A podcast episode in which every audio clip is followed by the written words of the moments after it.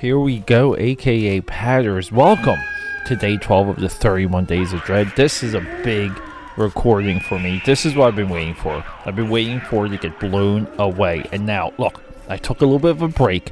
I'm talking to you Monday night, October 14th. I'm two days behind, that's right. So we're, we're just going to roll out a bunch of releases in the next two days. But here's the cool thing you ready for it? No, it's not the werewolf movie. It's not the wrapping up of our werewolf block. That's right, previous 31 Days of Dread episode, day 11, was Dog Soldiers. And no, it's not the werewolf. The cool thing is that I'm talking to you right now from a Philadelphia full moon. It's go time, everyone. Let's hit that intro.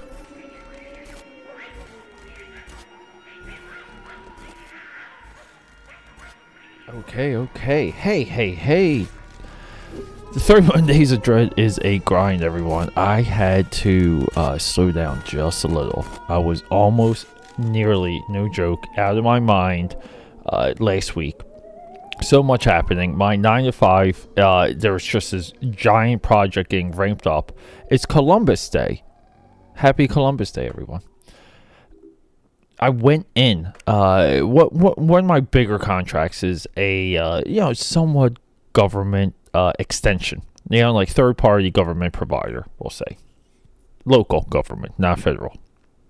And yeah, everyone's off. Everyone in corporate is off on Columbus Day, and me and one, one of my dudes, one one one of my co-workers. Look, brother in arms, okay? Cause we we go at it pretty hard, meaning we we get a lot done, and we decided to go in today. We were like, let's let's look. No one's going to be there. Let's just knock out what what we have to. Uh, let's get there. Him and I texted late Sunday. We decided on seven thirty, which is yeah a good ninety minutes. Uh, when things were start on the normal workday. So we get it's seven thirty. Rock and roll. I get up at, at around quarter to six. Uh, I get there early. Uh, I start working on my stuff, and yeah, he shows up, and we start rocking and rolling. These are the things I love about just uh, you know being in a good flow state when it comes to just even like nine to five work, and I don't get done until two p.m. Now at this point, uh, I like little sleep uh, I have anxiety on eBay shipping. I have anxiety on slowing down the 31 Days of Dread. I'm behind on Inktober. Uh, you know, like I just like I, I just feel like I'm bleeding from every possible angle, and and I'm not handling things. And part of this is because, uh, you know, I I was socializing this weekend. It was much needed, but it was a little bit overdue and I felt like I needed Sunday night by myself. I did not get that, and I just think it, it built up. So, yeah, I go to meet up with someone af- after the uh, nine to five, and it's just more. And it, it look, it was a little bit of a good brain dump for me anyway, because I knew I had to come back here to the AK Pads Audio Audacity Podcast Studio and start rocking and rolling and really focus on being productive with all of that being said, uh, I'm here. And I just feel like it was such a rough road to even sit down with everyone. Look, it's it's just about nine o'clock at night, and I, am going to be publishing a recording in into the morning. But look, I do love it, and discovering the Howling. This movie uh, has always been on my list. It's somewhat of another bucket list movie, but the difference is that I just thought it was uh, like a little bit of garbage. It's like, all right, Howling, the greatest werewolf movie ever. Uh, not really, whatever, moving on. Now, the previous episode, the previous day, day 11, because we're in day 12 now. Dog Soldiers, look, that, that took me maybe 16 years to watch that movie. I was working at comic shop when, when that movie started hitting uh, our bootleg wall and you know, Dad lived up to it. I gotta say, and it, it was somewhat of a high bar to see another werewolf, werewolf myth, uh, like mythology, or yeah, like a werewolf lore-driven uh, story. The Howling is the best I've seen. It really is. That's what I mean about it. It's just blowing me away. It, it completely delivered on expectations. And, you know, through just being a fan of the optics, you know, like I somewhat knew of the look of this werewolf.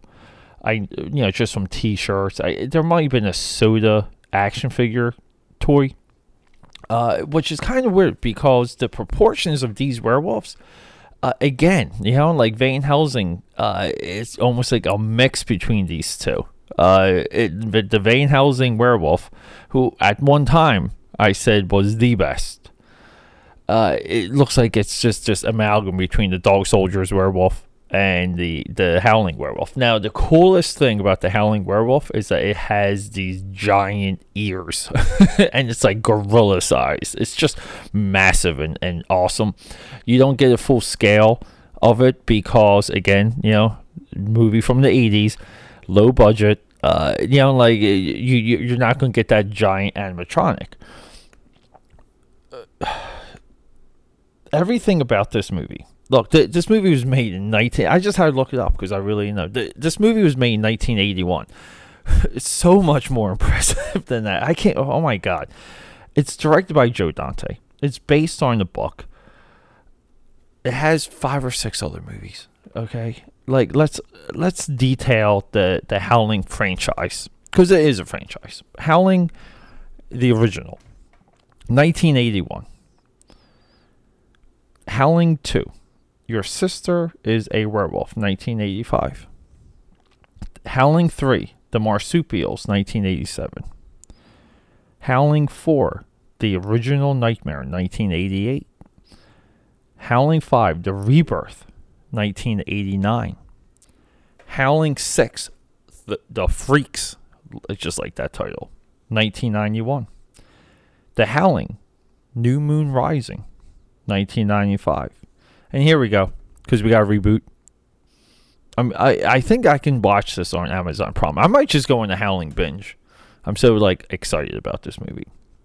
Uh, most of the sequels should be on Amazon Prime. Howling Reborn 2011. You know, that that's just cool. So as far as I understand, like scanning Wikipedia, the Howling 2 is maybe the only one is maybe the the only one that um, is somewhat of a direct sequel. They had writer from they had input from the original writer of the novel for Howling 2. It's the only one connected to the original. Now, who's Joe Dante? Who the heck is our director?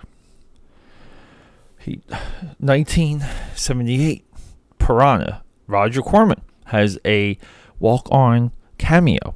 He goes into a phone booth uh, in this movie paying homage to him. A, a lot of these uh, Roger Corman and a lot of these Lloyd Kaufman guys pay homage to the individual that gave them the uh, their chance to you know pursue their passion. 1979, we have Rock and Roll High School. 1981, The Howling. Now, 1983, segment in the Twilight Zone movie, which I think now is just resonating more and more with me uh, It's a Good Life was that like, and then here we go, 1984. He's like friends with Steven Spielberg, Gremlins, 1985 Explorers, 1987. I remember watching this movie in the theater with my parents. We loved this movie, Inner Inner Space. Then we have The Burbs, underrated masterpiece. There, I love The Burbs. 1990, underrated, awesome sequel, Gremlins 2, New Batch. 1993, underrated John Goodman awesomeness. Matinee. 1998, DreamWorks coming into its own. New studio. Again, Spielberg connection. We have Small Soldiers. Now, I think Small Sol- Soldiers is getting a big resurgence. If you just look at the eBay pricing for, for the action figures, and then we have 2003 Looney Tunes back in action. And I tried watching that maybe once or twice, couldn't get through it. And, you know, last movie, uh, Burying the Ex. So instead of burying the axe or hatchet, it's burying uh, 2014. He's no longer with us. The whole 2000. I'm not.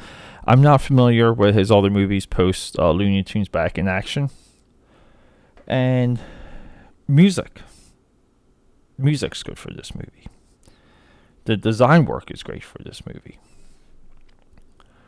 Uh, like I, I don't I don't know I don't know what else to say. That if if you're interested in pretty much a staple, like a staple of a idea, a staple of a uh, of a monster, a staple of a approach. It is the Howling. Now, throughout this movie, uh, I'm just um, spoilers. If but who cares? Because we don't care about spoilers here.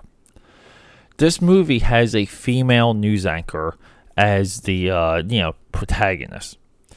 Well, in, in, in distress, but she's really not. She goes, she has this experience because she's like undercover, and she has this uh like almost like a um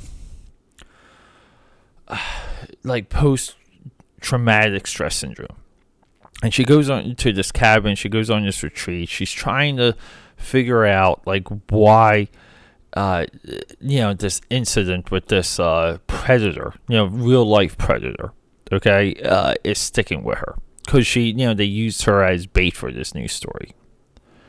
And as I'm watching this movie, I'm like, why is she a news reporter? Like, what? what's the hook? I mean, like they she she could have had any profession. Where is this going? And it's such a draw. You know, like the first 30, 35 minutes, you you're drawn into just this woman's life and her like plea. And then we start getting some werewolf action. You know, we it starts to hit. I'm not going to get into like uh, like all that, but at the end of the movie, we have a an I am Iron Man moment. That's right. what launched the MCU, but not really. Iron Man 2 more or less launched the MCU. I would say Iron Man 2 and uh, Age of Ultron launched the uh, Marvel Cinematic Universe. But anyway, everyone will say Iron Man 1 launched it, so we'll, we'll just say that. But that moment, you know, like in the theater, that, that moment just hit me. I'm like, holy crap, they're not doing alter egos with this. Uh, very cool, makes a lot of sense. Let's let's go with this. So she has this whole moment. She gets bitten by the werewolf. Like we kind of see nothing happen.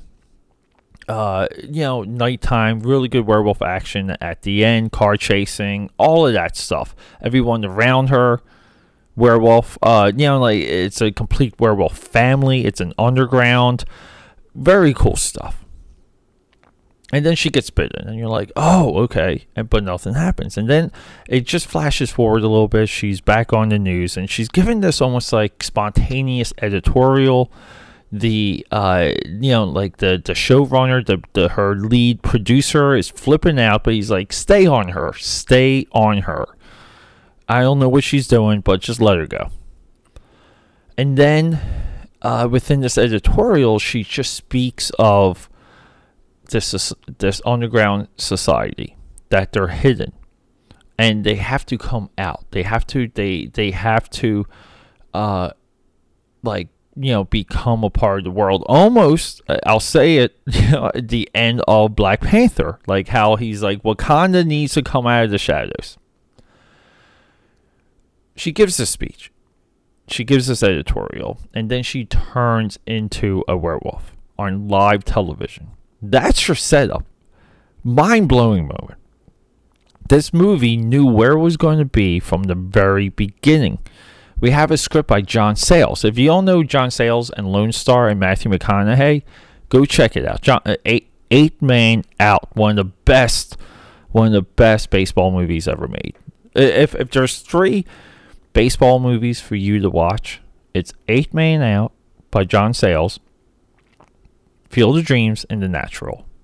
That's that's your that's your Amer- American Pastime uh, trilogy. But okay, look, she transforms and then like she gets shot. She gets shot as a werewolf on live television, and they cut the feed. Movie's over. Masterful, it really is. Uh, it's it's it's it's difficult. I'm not sure if anyone can beat the Howling. Howling. Uh, I'm interested in, in, number two, where number two goes. Uh, because a couple years ago I, I explored the Phantasm movies, and I didn't realize that was such a solid uh, movie to movie uh, story. Uh, very solid, and if this kind of has a little bit of that, you you can put that into the Phantasm movie to movie block. Uh, I put Nightmare on Elm Street because I love the deconstruction of Freddy Krueger, and the later uh, Friday the Thirteenth movies where they kind of go into Jason being a uh, you know like a, a demon from hell kind of, which is kind of cool. Uh, I don't know. The '80s seem to have an idea of actually doing these elongated, stretched out mythologies within the sequels. Uh, you know, Halloween kind of never did it as well until later, but Halloween kind has it too. But look, look, everyone, uh, it's it's a pleasure you know, go go watch The Howling, soak it in, and look, it was made in 1981. Keep that in perspective as you're watching it, but it should not take you out of this movie because Joe Dante is one of the best filmmakers. One of the best. R.I.P. Joe Dante. We love you and thank you. 31 Days of Dread. Until day 13, guess what we're doing? We're doing Ti West, my boy. This dude, I love this guy. Blows me away every time. One of my favorites. House of the Devil. We're starting Satanic Occult Block. House of the Devil, Rosemary's Baby. Next two days. Let's do this.